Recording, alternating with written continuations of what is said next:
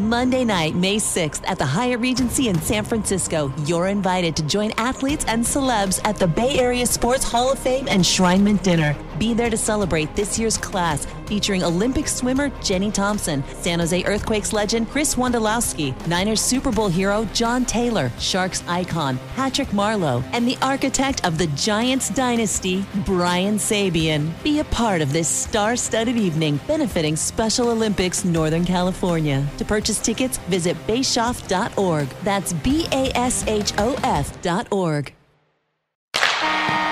The San Jose Sharks Audio Network presents The Teal Report. Here's Dan Rusanowsky.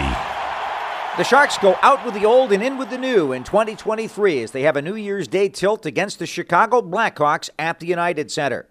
This is fresh off of a very disappointing loss at the hands of the Dallas Stars, one of the better teams in the NHL this year, but a team that the Sharks had in their grasp for much of the contest in Big D on December 31st. Things started off really well for San Jose at 5:13 of the first period when Alexander Barabanov scored his second goal against Dallas and fifth of the campaign. Nothing, nothing to score in the first. Headman feed. Barabanov moves down the left wing, cuts in from the large, shoots, score! Barabanov stayed on side and he was underneath the defense and he walked down with a clear lane to the goal and he put it off of Oettinger and it trickled in. And Alexander Barabanov, who scored his first goal of the year here in Dallas in November, gets another one. Sharks won and the Stars nothing. But then an old friend proved to be fatal to Sharks hockey as Joe Pavelski would score a brilliant tip to tie the game on the power play the beginning of some woes in the special teams that cost the Sharks. Dallas on the power play for another minute. It's Heiskanen to the right. There's a shot. Score! Pavelski was in front, might have tipped that. That shot came in from the right wing circle from Robertson. And Dallas with a power play tally looking awfully good as they tie the game 1 1. Jacob Megna was defending on that play, and it looked as if he had Pavelski tied up. But as we've seen so many times, Pavelski got the stick free. And Megna talked about it.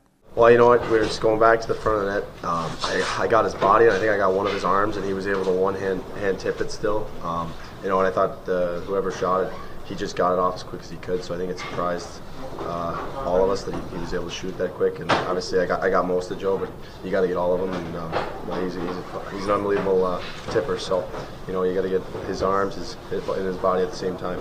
It would be the penalty kill, which allowed two goals, and the Sharks' power play, which failed to score and allowed a shorthanded goal that proved to be the major difference, according to head coach David Quinn.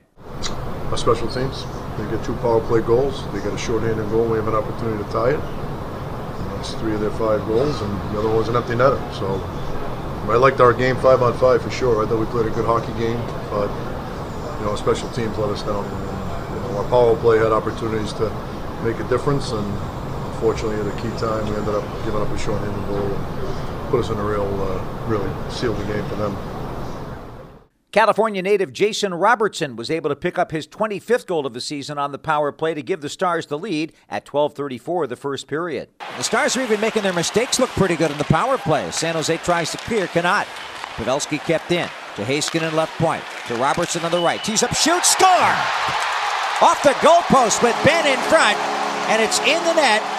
Jason Robertson took the shot again from the right wing side. Not sure if Benn chipped it or not, but it did ping off the post and get by Reimer. That's another power play goal for Dallas, and they lead 2 1. But the Sharks would fight back, and they got really solid play five on five for most of the night. In fact, they won the five on five battle against Dallas, two goals to one. One of the reasons was the hard work of Oscar Lindblom on this play that led to his third goal of the year. Now in front of the net. Backhand shot. And Lindblom score. Oscar Lindblom gets the backhander and he bangs it in to tie the game 2 2. What a clutch goal that was. Lindblom talked about the mindset that he had as he approached that goal. Yeah, I was trying to go to the net and uh, puck was right there, so I was trying to shoot as fast as I could, and uh, it went in. So it felt good to score a goal when it was uh, when we were down. So it doesn't really matter now after we lost. Coach David Quinn says it was the consistency of the four lines five on five that gave the Sharks the opportunity to win, especially that Lindblom group. Yeah, I liked his game. I liked that line a lot tonight. I thought they did a really good job. I liked, for the most part, all our lines five on five, but that group in particular did a really good job, had some scoring chances, and you know they've continued to get more confident. And Oscar's game really has come on here over the last week and a half. Uh, he's had some strong games, and it was really good to see him get rewarded statistically. Some folks in the Bay Area were cheering when Dallas Stars left winger Fredrik Olofsson scored his very first NHL goal in the contest. The reason? He played youth hockey in Silicon Valley for the Santa Clara Blackhawks. Now Barabanov lost it. Drop pass. Pavelski's in front. Score! Fredrik Olofsson in front of a net kept his stick down. Pavelski throws it to the front of the net. That will be his first goal in the National Hockey League. Olofsson makes it 3 2 Dallas. It was pretty clear by the end of the first period that the special teams for Dallas were having a really good day.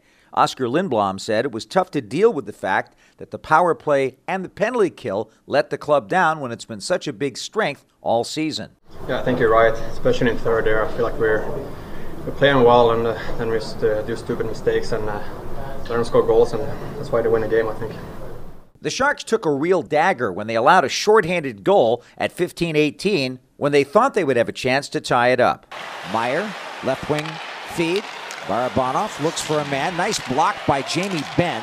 And Couture gets back against him, but it's, he lost it. It's going to be a breakaway. They score!